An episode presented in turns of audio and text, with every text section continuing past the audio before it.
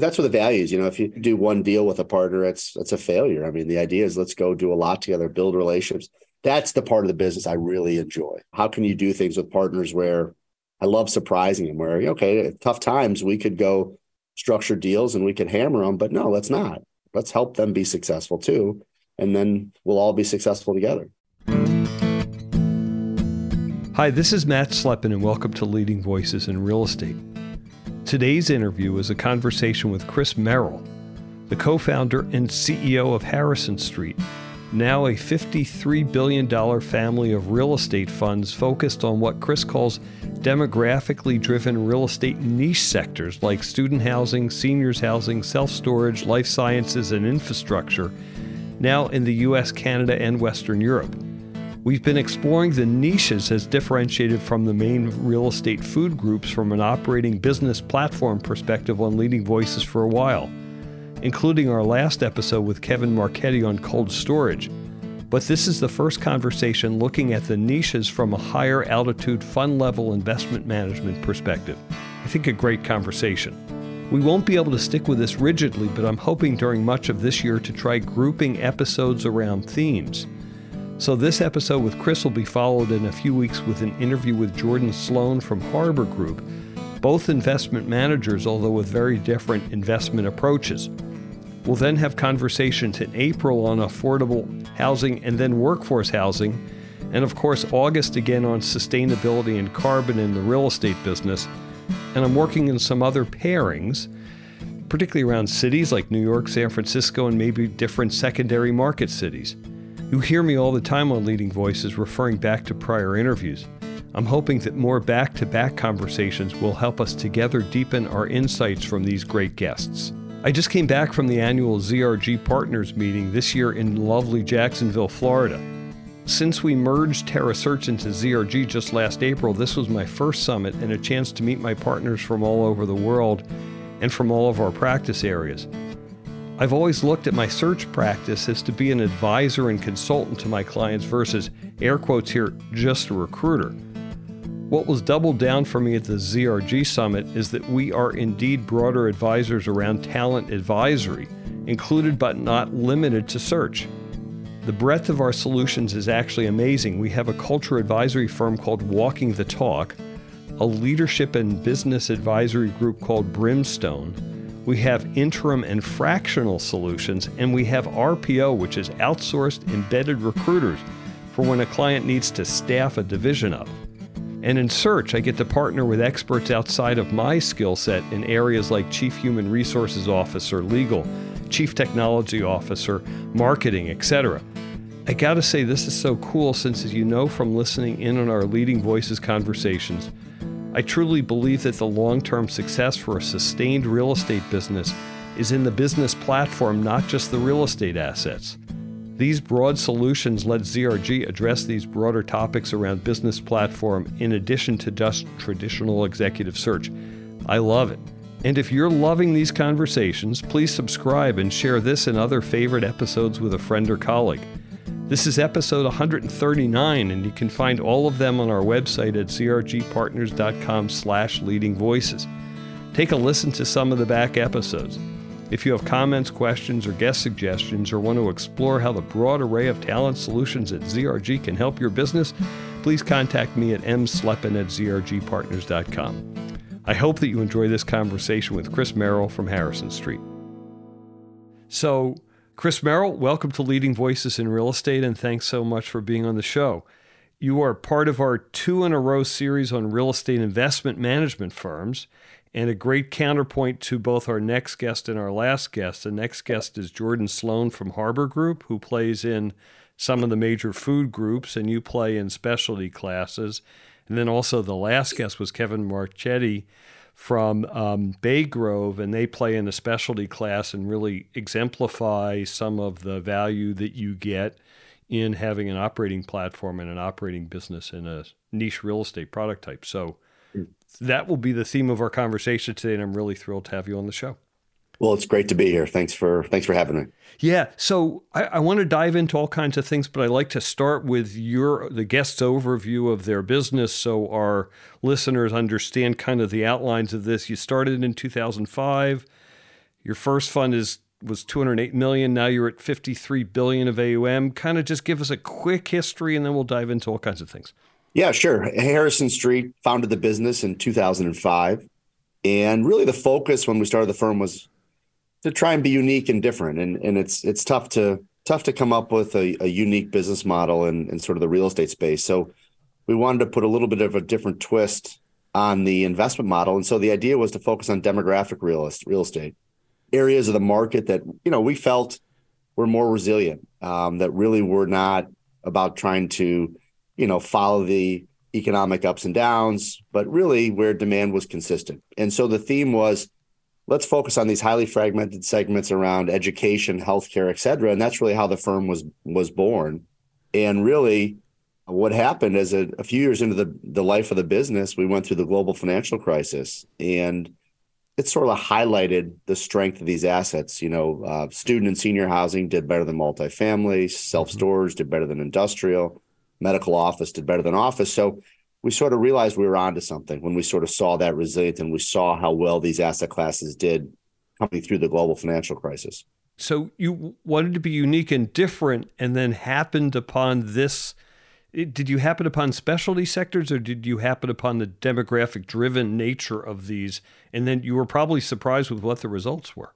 My background has always been trying to do something a little bit different in the space. I uh, prior to harrison street I started Heitman's overseas business mm-hmm. and created the first funds targeting Central Europe in the late 90s. And I realized while it might be difficult to launch something new, you sort of had the space to yourself. And so when I came back to the States, I was doing some investment in some of the demographic segments. And mm-hmm. there was a lot of interest from investors, but they were sort of just dabbling. You know, they'd get five or 10% of their fund would get exposure to student housing or storage or so I said, why don't I be the pure play guy just in that space? The idea being, hey, you got to build an ecosystem. It's you got to go dig up the acorns. You need to build it's sort of one at a time assets and it's go do the hard work. And it just so happened because you know a lot of investors sort of said, hey, I remember when I did Central Europe, they said you're nuts. You know that market's not going to develop. And I think even with some of these asset classes, people didn't really see an institutional market developing with you know student housing and senior, et cetera. So you know, we've certainly been pleasantly pleasantly surprised by the level of interest. It's it's not shocking to me because we've seen how well these assets perform, but the amount of institutional interest now in these asset classes is is really overwhelming. Yeah, and when you make a more focused bet, you may have more opportunity, but you may also have more risk. And have you seen that risk concurrent with that opportunity, or not in these particular asset, specialty asset classes? What we really thought about was, you know, how can we de-risk the model? And so when we really looked at it, it was we don't want to just be in one sector like a student housing fund or a senior housing fund. So we said let's build it around, you know, a handful of these sectors so that we can, depending on some of the demand supply fundamentals or some market fundamentals, we can move in between, but we can build a diversified portfolio of student housing, senior housing, medical office, self storage, and mm-hmm. I'll talk later about the expansion into other sectors. And then we we chose to do it through managing many different operating partner relationships. You mentioned, you know, some of the discussions you're going to have are with more vertically integrated firms that really, you know, do everything soup to nuts. What we recognize is in these fragmented asset classes, if we were going to build a highly diverse portfolio and de-risk it, well, we needed to venture with many different student housing companies, many different senior housing companies, because that that allowed us to lay off pre-development exposure, recourse risk. That mm-hmm. allowed us to, if a partner didn't do well, to bring in another partner. So we sort of systematically went through and said, okay, where is the risk in the business model, and how can we de-risk it? And I think that risk management has really been really the why we I think have grown to where we are today. Yeah, and it's interesting though because sometimes you think of concentration risk and you generalize by having multiple partners, but the concentrations all one day surprise you that they're all the same. But yeah. it, as some have gone up and others have gone down during COVID, during the GFC, have they all performed well or have some gone higher or lower than others? Well, you know, we've been doing it for 17 years now, so we've certainly learned a lot. We've we've had a lot of partners. You know, we have over 100 different operating partners in the U.S., Canada, and Europe now, mm-hmm. and we've seen different levels of growth. We've seen firms make mistakes, and you know, we've learned a lot too on what firms we want to partner with. And we've had some partners today that we've been investing with for 17 years and have done 50, 60 investments. Right. We have some that, you know, we we turned over. And again, what we recognized though was having a model where you had these highly diverse operating partners, you know, again, helps us manage that risk. We even try and get them together to push them to be different. We'll we'll do, for instance, a senior housing operating partner conference. We'll bring 20 or 30 senior housing companies together because there's such it's such a local regional business. They don't necessarily compete with each other, but we get them in a room and we talk about best practices. What are the challenges they're facing? What can we do to help them? So we've tried to take a more active role within their businesses. And I think that's what we've learned over the years is, you know, let's be active. How can we help them with succession planning? How can we help them with technology? How can we help them with cybersecurity? You know, how can we help them with things that are not just capital, lender relationships? So that's really what has helped make I'd say these partners so sticky to us and it's built it's sort of what's created the moat around our business is that we've got these just world-class partners that we work with and the whole idea is let's do multiple deals together and let's go build portfolios because that's where tremendous value is created. Yeah. And it must be that your portfolio manager in any one of those sectors actually has a broader view of that sector than any of your operators do. They have the granular view, but your portfolio manager is doing it either all over the country or maybe even all over the world with different types of niches, say in student housing, different types of campuses, so they could see things that the operator gets blind to because they're too in the weeds. That's a great point, and I think sometimes we know too much. Um, mm-hmm. and you know when we will pass on investments because we're seeing in a particular market and a number of developers bringing us opportunities. And so, to your exact point, that one partner might be so rifle focused on their site, their location, when we can see the bigger picture, we can see what supply is coming down the, the pipeline, or you know we've operated in this market before and we know what the challenges are so sometimes we know too much and mm-hmm. you know that's that's one of the reasons why you know when we've developed sort of our metrics it's sort of the funnel on how we invest and frankly the other point is you know we can bring investment opportunities to our partners so mm-hmm. because we're seeing so much we'll go buy a distressed senior housing portfolio and we'll bring in what we think is the best senior partner so they look at us as okay harrison street's not just giving me capital not, they're not just helping my business through these operating partner conferences, but wow, they're bringing me into new investment opportunities as well. It's just really not getting back in your heels, but really saying, how can we be a good long-term partner to these operators? Yeah, well, and it also sounds like conversations that I hear on podcasts all the time with the famous VCs who, you know, in venture startup businesses, they bring so much to the table beyond capital, and they insist on doing so. You know, I look at it; it's almost like we're like a private equity partner. We're not invested in their companies, but we really take a vested interest in their companies. Yeah, fair deal. So, and let's stay broad for a minute, and then I want to talk yeah. about the asset classes because that's that's what we're here about. The um, just stick with the breadth of your company and how much is international now, and then are there alternatives to the real estate alternatives, say in infrastructure or whatever? And sure. do you play in both debt and equity? So, I mean, the beauty for us is demographic real estate is a global issue, right? So we recognize that we could take this concept outside of the U.S. So uh, we've expanded into Canada. We have a Canadian uh, real estate fund doing the same demographic asset classes, and we now have a very big business in Europe. And we have a team of about 40 people in London, and we probably manage six to seven billion of, of assets uh, in Europe. So it, it's it's a newer part of our business. It's been active for about five or six years, uh, but it's really growing. And so we're doing a lot of work in the student housing space. Uh, we're the largest owner of life science in the UK.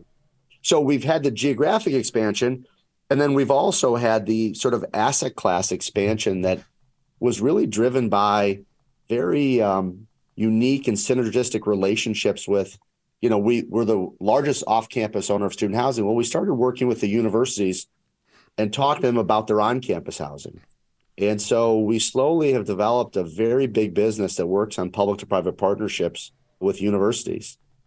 And after we started doing that, we then got into discussions with the universities about their other assets on their campus, their district energy, their wastewater treatment plan. And we recognized, well, if we're going to go work with the University of Chicago or University of Central Florida or ASU or Kentucky, well, why not try and bring them other solutions than just their dormitories because we're good at selecting partners. So we've now built this ecosystem. We brought on a infrastructure team from GE Capital that we can go and really help universities, hospitals. We do military housing. We can help them with not just housing, but then with other real assets. So that's that's how we expanded sort of into the social infrastructure world. Uh-huh. And as you go into the social infrastructure world, it's still what you do is provide capital. You're not providing operations, say, to student dorms. Yeah, we we bring in the partners. So we'll go sit down with a, a school and and we'll say, you know, listen, you want to do a life science project, we'll bring in the life science partner. You want to do a data center, we'll bring in the data center partner. You want to do a hotel on the campus, you know, we're doing a hotel on University of Maine. We're doing a hotel convention. So what we want to do is be the solution and the capital provider, but then bring in all the different the partners to the table. And there's tremendous amount of deferred maintenance at these universities. So the opportunity for these public-private partnerships is huge. So for us, you know, we started the business in student, senior, medical, self-storage. We've expanded into the life science space. You know, you think of university, you think of education and healthcare kind of merging. Life science has been a great expansion for us. We've been doing that for six, seven years now. Then we also got in the digital business and the data center business. And again, we're constantly looking for asset classes that have these consistent demand drivers, need based, that do well in good and bad times, uh, mm-hmm. uh, where we're not just trying to time the market. And that resilience has been the the key success factor for us. So I'm curious about the demographic drivers, but also a business that needs that level of specialized expertise has an operating business that has a moat around it because they're hard to compete with. Is that a coincidence or is that also a driver to those particular niches? It's a driver. I think there is a level of expertise that's needed in these asset classes. And, you know, we've had to build a big ecosystem here because of the fragmented nature. And, and really what it comes down to is you've got these asset classes that, you know, we've been through two black swan events now, the global financial crisis, we've been through COVID, and these asset classes have outperformed traditional real estate. Mm-hmm. Their occupancies have held. And at the same time, we can get better yields than traditional real estate. So, you know, one always says, well, why is that there? Well, when we first started, people said, well, you get better cap rates in these because there's no liquidity. No one's buying. I mean, so there's risk. Well, that's been debunked. I mean, there was 70 or 80 billion of liquidity last year. So liquidity is there. People will then say, well, maybe it's the operating nature of these assets a little bit more difficult again, over the past two decades, we've seen a lot of expertise, a lot of wonderful companies come into the space. So the operating expertise has kind of been reduced as well. So I really think the opportunity is really due to this sort of highly fragmented segments, and it's hard to find these deals. It's highly fragmented from a capital standpoint because, say, in the apartment business, that was and still is a highly fragmented business with lots of mom and pops owning smaller prop. Now it's smaller properties. Yeah the real estate world as it institutionalized came into highly fragmented businesses, but there was a lot of competition after, say, multifamily and much less competition on the niche businesses. Yeah, and I think you can move larger amounts of capital into big multifamily projects and big office buildings and you know, but you know, these on average are smaller equity investments. Mm-hmm. And so again, that that has sort of kept a lot of the bigger firms away because they're not going to go waste time on a 5, 10, 15, 20 million transaction. So what we've tried to do and what we've seen. And again we talked about it when we started and and and, it's it's really fun seeing it come to pass but this idea of a portfolio premium you know do the hard work. And so 80% of our investments are individual asset acquisition or developments but almost 90% of our sales are portfolios. Mm-hmm. and so you know in addition to the yield arbitrage you get just on a repositioning your development but you also get an extra pop because of this portfolio premium and it's this hard to access nature. And that's why, you know, look at you, you've seen Double there's no public student housing REITs anymore. You know, there was, you know, you saw Blackstone take ACC private. And again, trying to find portfolios in these asset classes moving is not easy. And so that's been a great execution strategy for us. Yeah, it makes sense. I always quote Bill Stein from Digital Realty Trust from our podcast, but his team is largely not a real estate team. His team is largely a technology team because that's the sector they play in and their customers. So they have to optimize how they work with those customers. Does your team wind up being specialized to each of those asset classes and then even specialized outside of the real estate investment decision into, hey, your platform's working this well. How do we analyze it? How do we help you do your work better, which you talked about before? Well, I think it, it depends on the area of expertise within our group, but yeah, I would say they are domain experts in these spaces. So, you know, we have asset managers that are and transaction managers that are absolute experts in these spaces. They've been doing it for two decades. We've mm-hmm. done 70 billion within these spaces. Right. So they've become real experts in terms of underwriting, evaluating these assets. Then, you know, we've got a legal department that has specialized in doing joint ventures. We've got a we've got a wonderful ESG and a chief impact officer where we've got an ESG program that we, you know, bring that out to all of our operating partners and try and help them with ESG. And then we've also become very deep in terms of how do we help these companies and how can we provide other things to them. And that's the whole goal is if if these partners are successful, we'll be successful. Yeah. And when you talk about uh, public to private partnerships, which is a business I love and believe in deeply, but I'll ask a cynical yeah. question. Yeah. And a specialty asset class is prisons. And I watched Orange is the New Black, and maybe you watched that TV series. but have you played in that class, asset class where in some ways the interests become disaligned because you're going to save money and not do what not do it well or nose under the tent with the bad guys getting in there in a college dorm now i'm comparing a college dorm to a prison but just riff on that subject for a sec i'm curious well let me tell you the college dorms are not prisons anymore i mean the stuff we're building the one i was in was i know now the stuff you know it's it's unbelievable the amenity yes. packages and you know, we haven't gotten into the prison business. You know, the you know we have done. You know, when you talk about government type investing, I mean, right. we were the largest owner of um, housing on a number of Air Force bases. Mm-hmm. Uh, so we have a business there. We're doing some district energy at a at an army base uh, on the East Coast. Uh-huh. You know, I can't really comment on the prison business. It's not something we've really gotten into.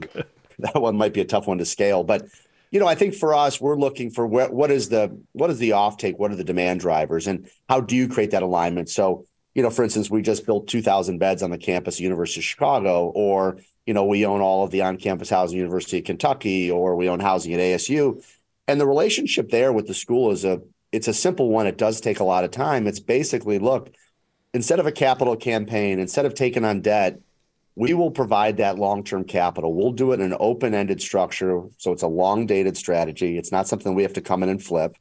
And what we'll do is we'll provide the capital. We'll we'll provide the operator.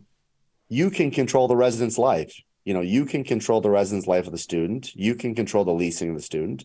You know, we'll create parameters around how much we can move rents, and we'll give you some upside. We'll let we'll share in the success of the project. So now the rating agents would look at the project and say, boy, this will help their mm-hmm. their credit rating the school. They were able to get this project done with no capital and they can generate additional income. So I think every deal is a little bit different, but for us, we're always trying to make it a sort of a win-win, really get the school involved, get them in that partnership with us. Mm-hmm. And are those also different capital sources? Because capital source for a long dated dorm may be a low risk lower return but low risk vehicle. For sure. Our social infrastructure is more of an open ended wrapper where it's low leverage, it's about income. You know, so as a firm, you know, what I didn't touch on is we've got all the the asset classes, different locations. Then we have a European fund, a US fund, a Canada fund, and then we've got both open and closed end funds. Mm-hmm. So that you know, our real focus is trying to be a solution. Then when you start talking about our LP base, we have 550 LPs from 20 different countries, uh, pension funds, corporate plans, sovereign wealth, insurance companies, endowments, foundations, high net worth. So it's a great mix of LPs. And what we want to do is really be able to go to them and and offer multiple solutions. If you want to get exposure to the alternative sector, we can help that through we can if you want exposure to Europe or US, open or closed, whatever your return profile is. That's what we've tried to create here. You know, tried to be how can we be the leader uh, in these segments, and a lot of it is we want to give people different different products to invest in. You've talked a lot about student housing so far, so maybe talk about a different asset sure. class to give an example of then how you behave, how you get a beachfront, what you do gotcha. there, and then develop the expertise. And it starts with a theme, so it starts up above at education, right? How do we, how can we get involved in the real asset space around education? Started with off-campus student housing, then it morphed into on-campus student housing healthcare was another big theme. Okay, how can we invest in the healthcare space? We all know about the aging demographics. We all know what's happening. The level of 80 plus aging is going to double in the next 10, 15 years, and supply is, is really not there. So you've got this aging population. You've got people when they, you know, as they live longer, memory issues. So we do a lot of assisted and memory care. This same aging cohort, you know, tends to go to the doctor more. And with technology advances, there's more things moving to the outpatient setting in medical office. Then that led to we started working with some of these universities in the life science space. And, you know, we do a lot of work with with universities that now are partners with us in the life science business. And that sort of was a perfect synergistic expansion of our education and healthcare business. And, you know, so there's a story with each asset class. Self storage, we then started thinking about what about data storage? And that got us into that theme. And and then as we were talking to the schools and in one of the RFPs, they said, Could you help us with our power plant? Could you help us with district energy? And we said, Well, sure, let, let's see if we can do that. And so all the growth was very much not grow to just grow, but very synergistic in making the relationships even stronger for all the other asset classes. And then what we do is we try and build our funds are not a sector specific fund. So it's not a student fund or a senior fund.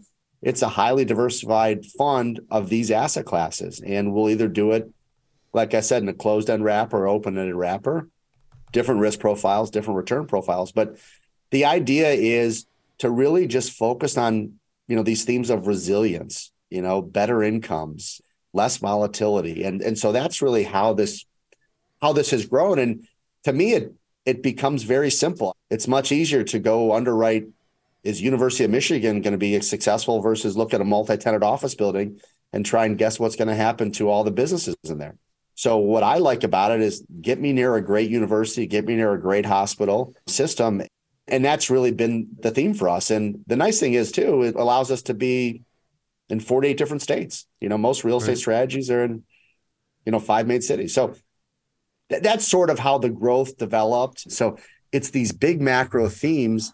And then, okay, now we got to go develop teams, expertise, relationships, and just go dig those acorns up. And it's a lot of hustle. Yeah. And in each of the businesses you've described, there's public real estate companies, there's REITs who play in those spaces that are vertically integrated yeah. operating platforms. And are you the alternative to those who aren't public to be able to get funded to do this? So you're providing the capital to the players in those spaces. You know, it's interesting. Some of the sectors, you know, like I said, student housing doesn't have any public REITs anymore. Right. You know, self storage has a few, healthcare, there's a handful. In a lot of cases, they'll buy from us we'll buy from them. In some cases, we'll joint venture with them. We'll do some off balance sheet stuff with them. The market's so big in terms of our sectors, it's trillions. We can work with them. And so, yes, investors can get exposure to this space through those means, but you can't build the kind of diversification um, that we think can be done through our funds. There's some very good companies out there, and some, like I said, that we work with, we joint venture with, we buy assets from. Sometimes we find they have to move based on the public market, based on the some of the analyst concerns. So, for instance, senior housing during COVID, people panicked, and so a lot of the REITs were getting out of the senior housing space. I couldn't get enough of it. We we we we bought a tremendous amount of senior housing because to me the fundamentals didn't change. The front door was just closed. And so for me, it was a great time to be buyers. And we've seen unbelievable rebound in that sector in the past two years. Mm-hmm. It, drill down on, on seniors housing and the niches of that for a few minutes. So sure. talk about kind of do you play in independent or congregate care? And there's huge risks associated with it, although maybe not in a diversified portfolio as much. When you say senior housing, it's a you can paint it with a pretty broad brush. Big picture for us is we're private pay rental. We focus most in independent assisted memory care. We don't get involved in skilled nursing, end of life, public pay. There's a lot of headline risk. There's a lot of risk in that asset class. So we don't really play in that space. Um, market rate apartments for seniors, we don't really play in that either. Mom doesn't sell her house because of bad economy. She might not move in yet. So where we really want to be is that need based, where very difficult to take care of a, a parent or loved one that has health or memory issues. And so that's kind of the area that that that we're focused on. And frankly, what what we have seen is as a result of COVID, even those places were safer than the home. They've dealt with infectious diseases for a long time. You know, they know how to, you know, keep vendors out. They know how to keep people safe. And so we've seen a lot of people where are saying, boy, I'd like to get my mom or dad in one of these facilities because they were safer during the pandemic. My mom was in one of them then, and everyone was terrified. Half the people were terrified thinking that these were incubators versus they're safe in their home.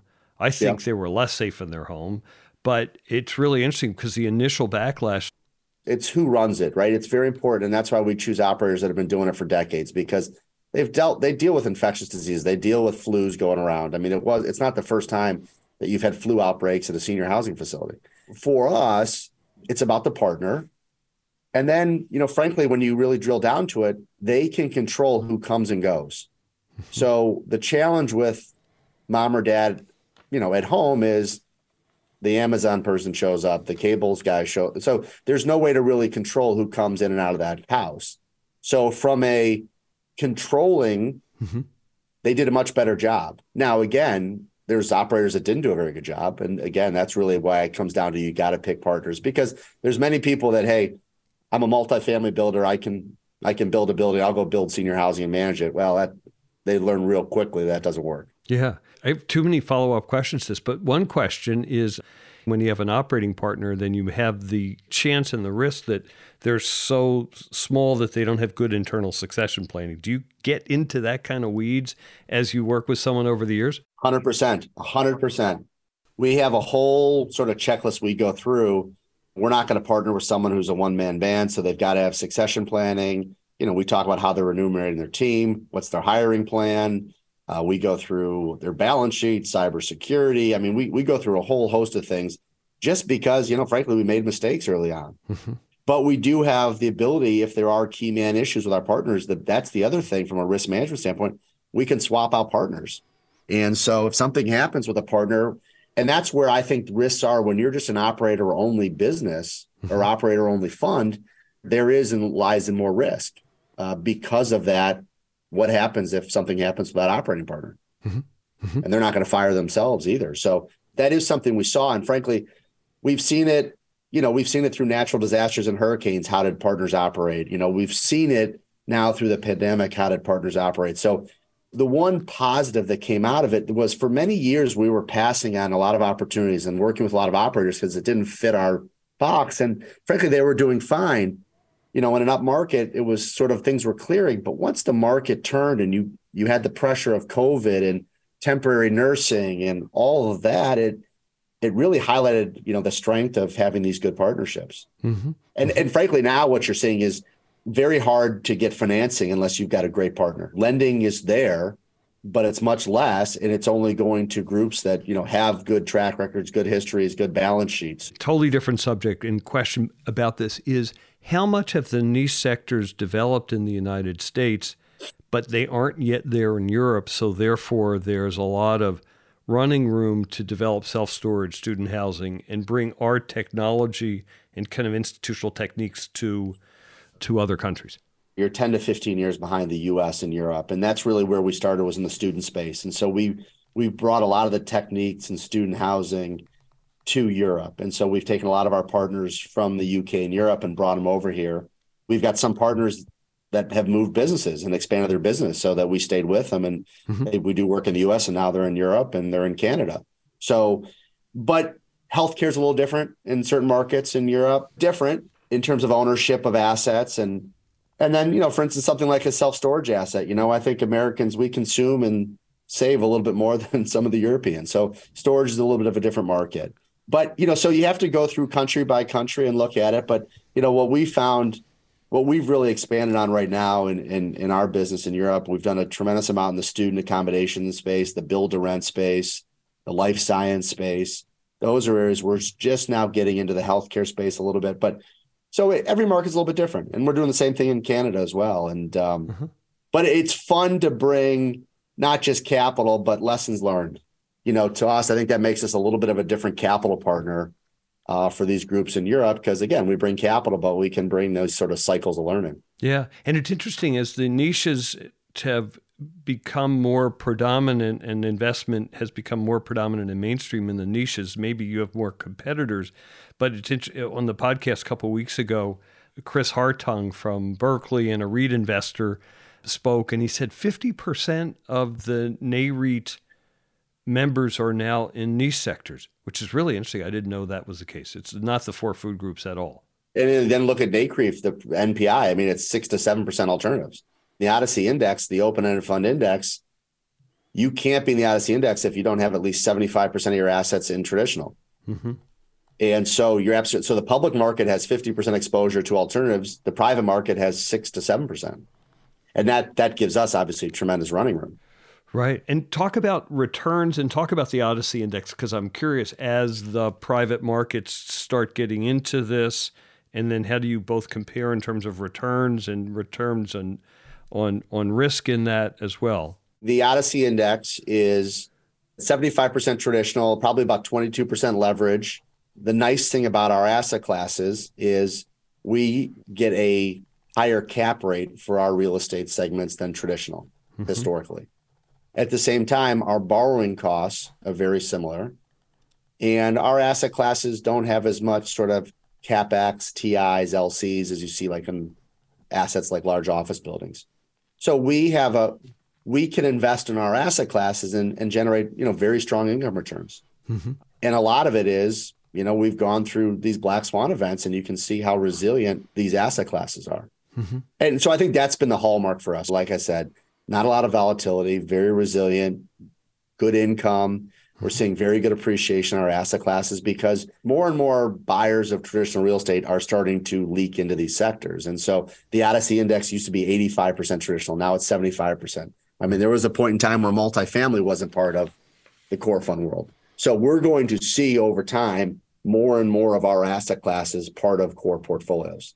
And what? I think that's going to further drive more appreciation in the space. 100%. And and the core allocators are now jumping into these spaces. So you just hear 100%. it every time I see one of these guys on a panel. They're saying, okay, now we're doing be- build to rent or we're doing right. manufactured housing or self storage or whatever. So talk about capital a little bit. And in 18 years, you've raised $65 billion. I know you can't fully talk about returns, but just talk a little bit more about the appeal to different types of investor groups, the diversification of your investors, and then also as you get into particularly European investors, they really care about ESG these days. So, what influence yeah. does that have on how they invest with you and then your behaviors? We've invested in 65 billion in real estate. We've raised about a little bit over 30 billion. The investor class really, you know, it's it, it, it's interesting. When we first started, it was investors that you know, were a little bit discerning about their real estate portfolio. They wanted something a little bit different, a little bit unique. They were concerned about traditional real estate. And so, really, they liked the idea of sort of this demographic strategy. And, you know, it's really evolved over time. And, you know, like I said, it's pension funds, corporate plans, sovereign wealth funds. We've got 25 investors from Japan and Korea. We've got uh, investors from China, Middle East, Europe, Scandinavia. So it's been a lot of fun. We've done it ourselves. And a lot of our growth was investors and introduce us to other investors um, and trying to get a lot of like-minded investors in the in, in the products. And our funds don't get, you know, some of the big funds out there, you'll read about the 20, 30 billion dollar fundraises and the closed-end funds. We like to do more uh, bite-sized funds uh, just based on how much capital we think we can put to work around the segment. So we have multiple products. But you know the investor base is really the the expansion has really just been outside the U.S. We started with really just initially in the U.S. and it's really expanded. Uh, we have offices now in Tokyo. We have a team in London. We've got an office in Toronto. We've got an office in San Francisco. So we've kind of expanded to get closer to to our LPs. And you know, again, we've been very fortunate. Again, the story for us is we want to be unique. We want to be different. We want to be a first mover. We are a first mover in the closed end fund in the sector. We were a first mover in an open ended fund in this strategy. I think we have the only social infrastructure of its kind doing what we're doing. Uh, we've got a Canadian fund. We've got a very unique European fund. So I, I don't mind investors passing on our funds, but what I don't want to have happen is walk in and say you're the you know the 30th person to present this fund idea to me. So we really push to try and be unique and I guess that goes to the second part of your question, ESG. And we've been doing it now for 13 years. I mean, we've got a chief impact officer and we've got a pretty big uh, team around the sustainability. But, you know, for us, it's about not just the E, but the S and the G. And for us, the E has to make sense. If we're going to drive spending, it's got to have an economic benefit to us. Mm-hmm. And so we've seen that get better and better over the years. So we spend a lot of time showing how much money we've saved on our portfolio by doing things around the E. Then the S is important. We work with Fitwel standards. We want to make buildings more healthy, living standards stronger. And then we focus on governance and G and how can we focus on succession planning and things. So for us, ESG is, is a big deal. We have an investor council with some of the largest investors around the world that participate with us and mm-hmm. we work with them. And really, we're just trying to move the ball forward for the whole sort of industry from that standpoint. How much have you seen E move in terms of payback over the last five years, let's say? Tremendous, tremendous. We're investing in solar wind assets within our social infrastructure fund because the economics are there now. Mm-hmm. So we're doing solar, wind, hydro uh, within our social infrastructure fund because there's really solid returns now. And is that to or any of the social infrastructure investments to put solar panels on dorms, like specifically to fund that particular use versus to fund the overall thing? We will work with companies that do that, but it's not our funds investing in our assets doing that. It's just a, a separate relationship. Mm-hmm. But again, my solar team helps make those decisions, helps those contracts. So I can use the experts I have on the clean energy side, help me and help our ESG team make those decisions for our real estate assets. Mm-hmm. Mm-hmm.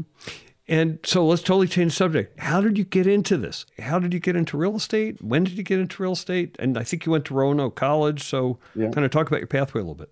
So I guess my path is I ended up at a, a, small school called Roanoke College in Virginia. I ended I, by way of a boarding school outside of Boston. I'm called Tabor Academy. I grew up in Chicago and really became interested in real estate as a teenager. And you know, Heitman was was a wonderful firm and given me an opportunity as a as a young man. And I was a summer intern for Heitman for for three summers.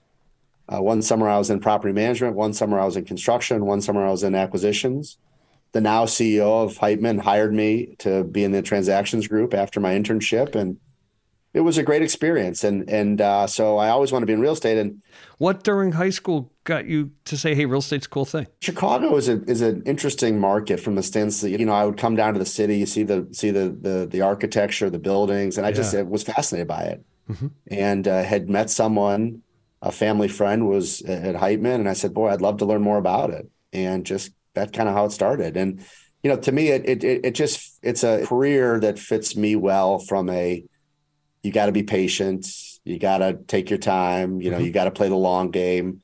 And to me, that's what I like, you know. And so for me, I, I like that about the asset class. The challenge for me was I wanted to.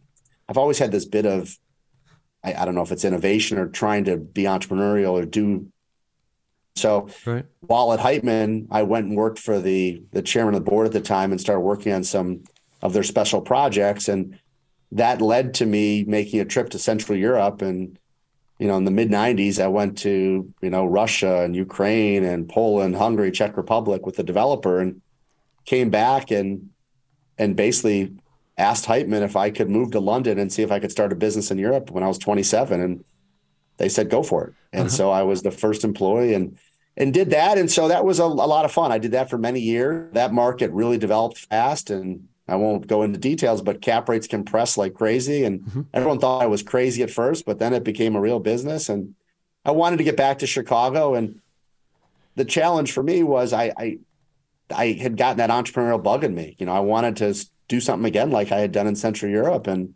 for me, it was how could I go create my own culture and but how could you come up with that idea? And that's that's what fed into okay, you know what, Central Europe fragmentation. People had dabbled, maybe only five or ten percent of their portfolio. Well, why don't I do the same thing here? And that's kind of how it all how it all came together. What was it that got you that idea of demographic driven real estate? You've that's the word you've been using through the conversation. You come back from Europe, which is a different thesis. It's a niche, yeah. it's different. But where how did you get to that kernel of a thought? I was doing some of those asset classes. I was doing some work in that space. You know, it was sort of the redheaded stepchild of real estate, small, fragmented deals and very interesting fundamentals, but you know, not, not the big sexy office buildings, malls, et cetera. So it sort of has that same feel as what I was doing in Central Europe, this idea of there's good fundamentals. You know, people, if presented the opportunity, might want a pure play strategy. You know, like I said, when I was in Europe, many of the European funds had a small allocation in Central Europe and I said, well, I'll be the pure play guy, and maybe there's capital there, and and that and that came. And so my feeling was, okay, if I become the pure play in demographics, okay, it might take a while to get that message out there, but I, I think people will see the benefits. Mm-hmm. And so a lot of it was just luck, right? A lot of it may be I was naive, luck, whatever. But uh-huh. you know, and then for me, I had been through sort of a first fund colonoscopy before. And so I knew that there were certain things I needed. I needed a capital partner. I needed to build a team. I needed a good team I could trust.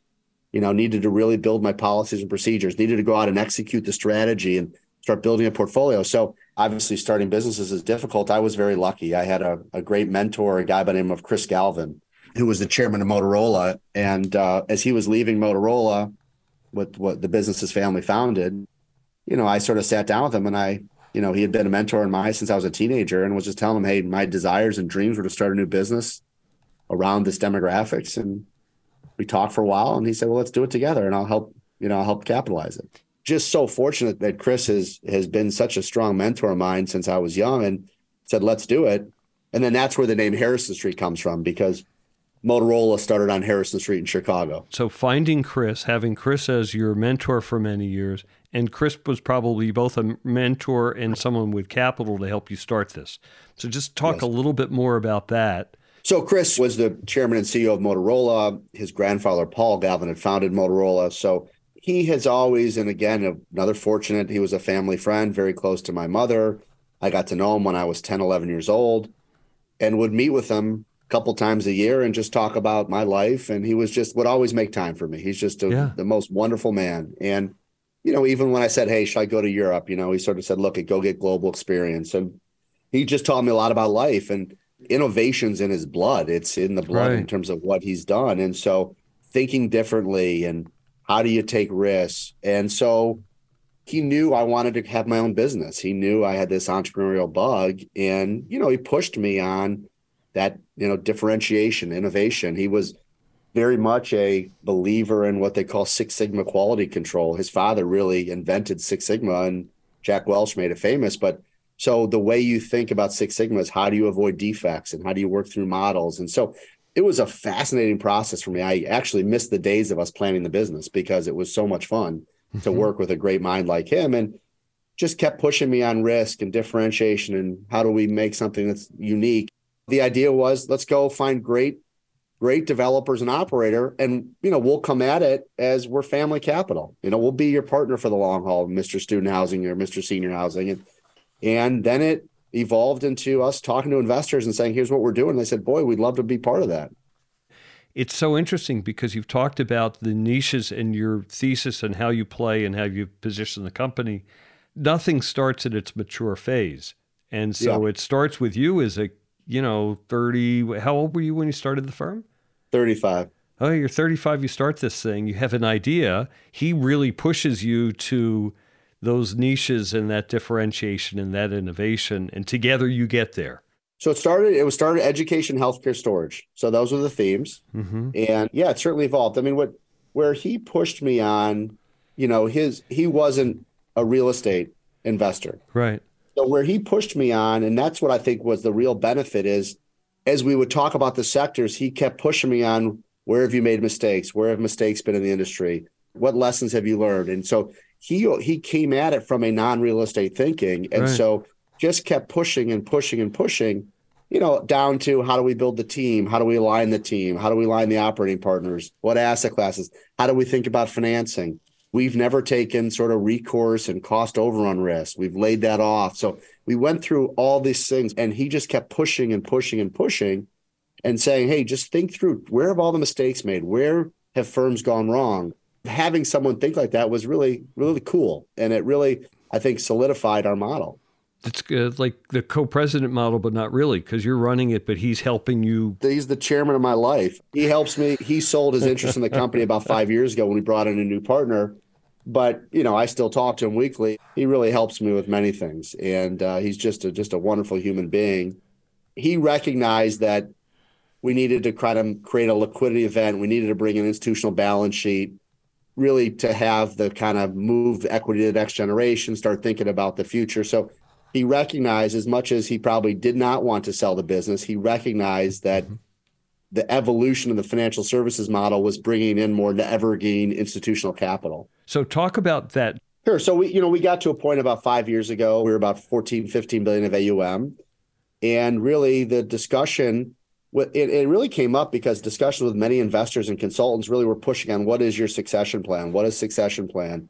What are you doing to incentivize the next generation? We want to see more capital invested in the funds, et cetera, et cetera. So it led to really doing a deep dive in the industry around this idea of bringing on a partner. And so when you looked at many firms had brought on big investor partners, firms had sold minority deals, mm-hmm. firms went public.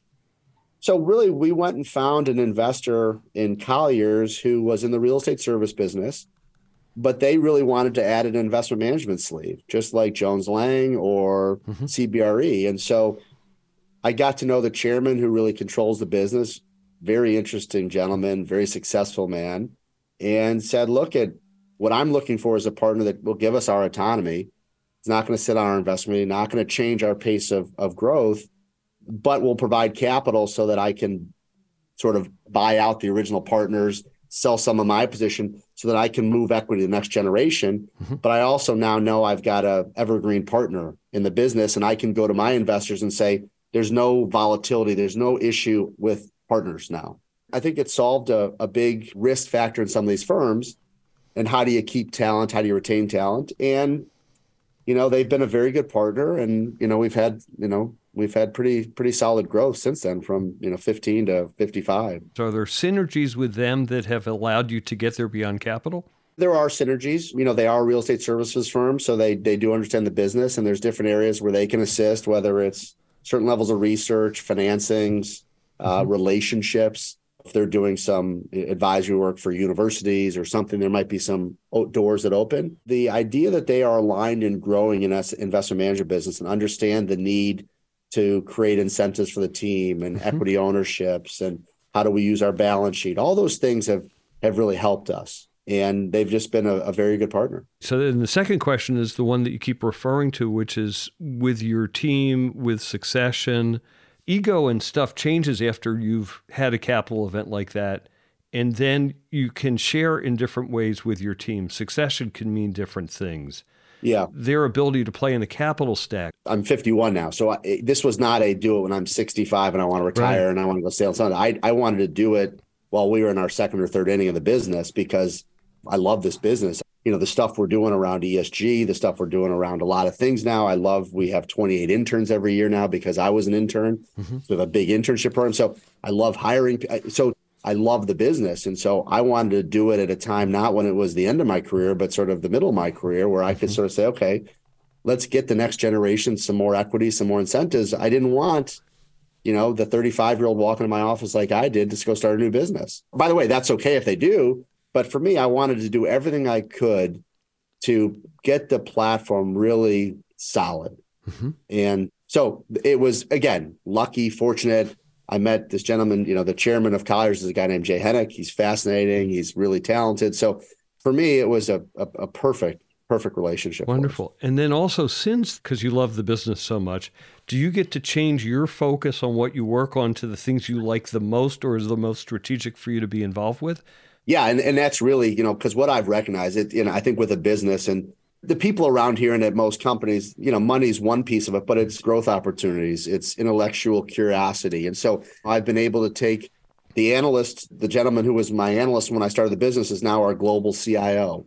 Our first intern is now, you know, a senior vice president. So I've been able to elevate a lot of people that really have carried this company for a long time. You know, I, I've been sort of the band leader and and for me, I'm spending more time on getting people in different seats, pushing people on management and leadership. I love to spend time with our clients, meet our clients. Uh, a lot of what I'm doing is I'm bringing in good talent, meeting our clients, mm-hmm. and supporting the growth. And it's been a lot of fun to see a lot of people just grow here and uh, take on really solid, solid areas of the business. Yeah. Well, it's interesting because you could take any of your subject areas and you could grow a team or a person to become stellar in that area. And that's what we do. You know, we have leaders in all our sectors. We have leaders in our P3 business, infrastructure business.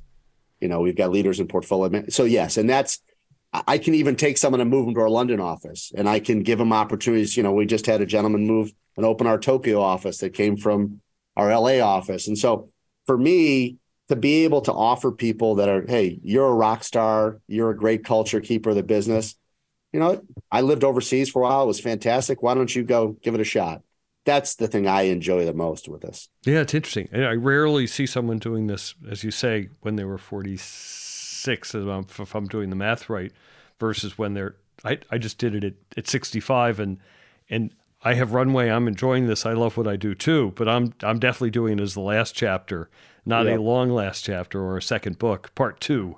well, it, it just went to the whole, you know, Chris would always push me on, tell me where mistakes are made, what happens. And yeah. I think, you know, some of the businesses, they don't, they don't recognize some of the need to really get the, you know, get the experts, get the people that are really running the business, get them involved, get them aligned.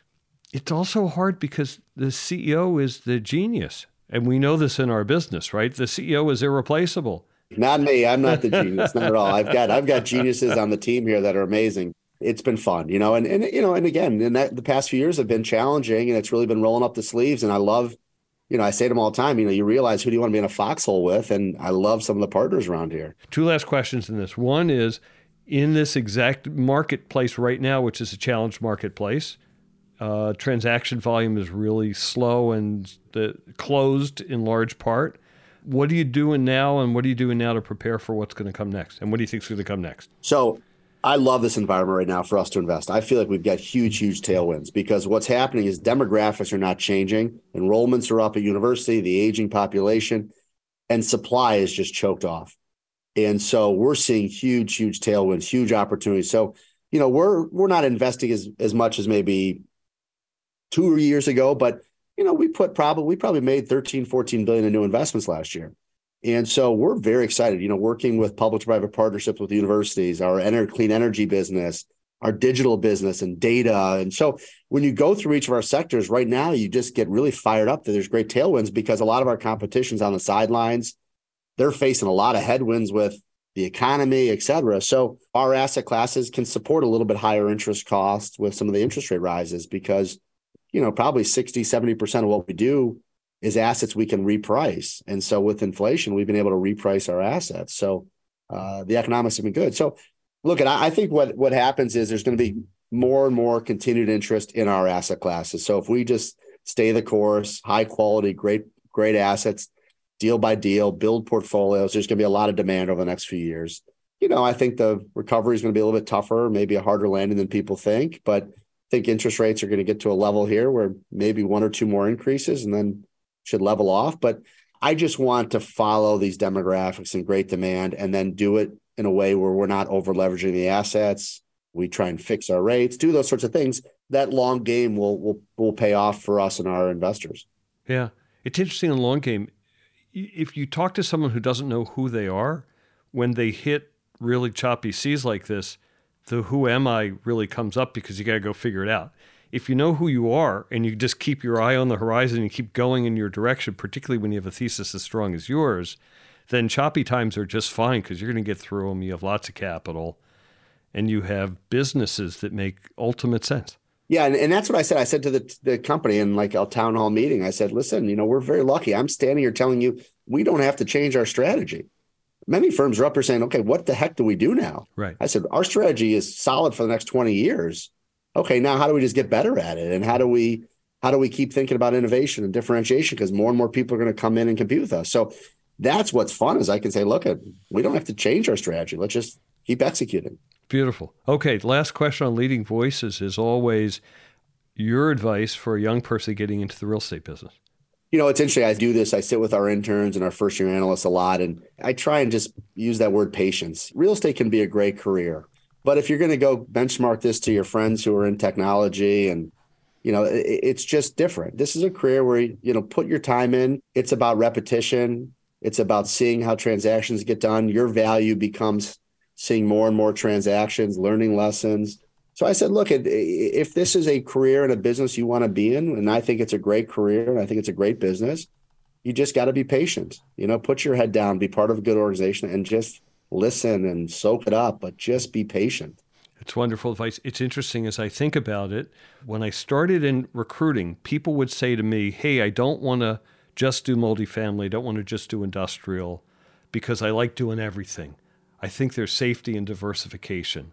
And I yeah. always look at those people and say, You're nuts because I think most people that I know have been really successful in a niche. Now you're in niches of niches. Yeah. And then the other thing that I think is really true in the long game, which you just talked about, besides repetition, is relationships.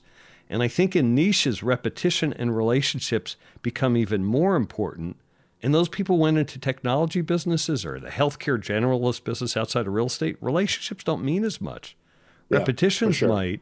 And then in niches, relationships can become huge, much huger than it is in the big world. Huge, huge, huge. Because that's what the value is. You know, if you do one deal with a partner, it's it's a failure. I mean, the idea is let's go do a lot together, build relationships. That's the part of the business I really enjoy. How can you do things with partners where I love surprising them? Where okay, at tough times we could go structure deals and we could hammer them, but no, let's not. Let's help them be successful too, and then we'll all be successful together. Cool. Huge number of lessons in this conversation. I've really enjoyed this. So, Chris, thank you so much for being on Leading Voices. It's been fun. I hope that you enjoyed today's episode. Please remember, if you're enjoying Leading Voices, to share an episode with a friend or get them to subscribe. If they're podcast wary and not sure how to find and subscribe on their phone, go ahead and take their phone in your hand and subscribe for them. And add another few of your favorite podcasts to their list to get them started. They'll thank you for it. You can also find episodes of the show on our website, which you can find at zrgpartners.com slash leading voices. And if you have comments or discussion about this episode or leading voices in general, or if you're seeking help in real estate human capital solutions, recruiting or consulting especially, please contact me at msleppen at zrgpartners.com. Thanks for being a listener to Leading Voices.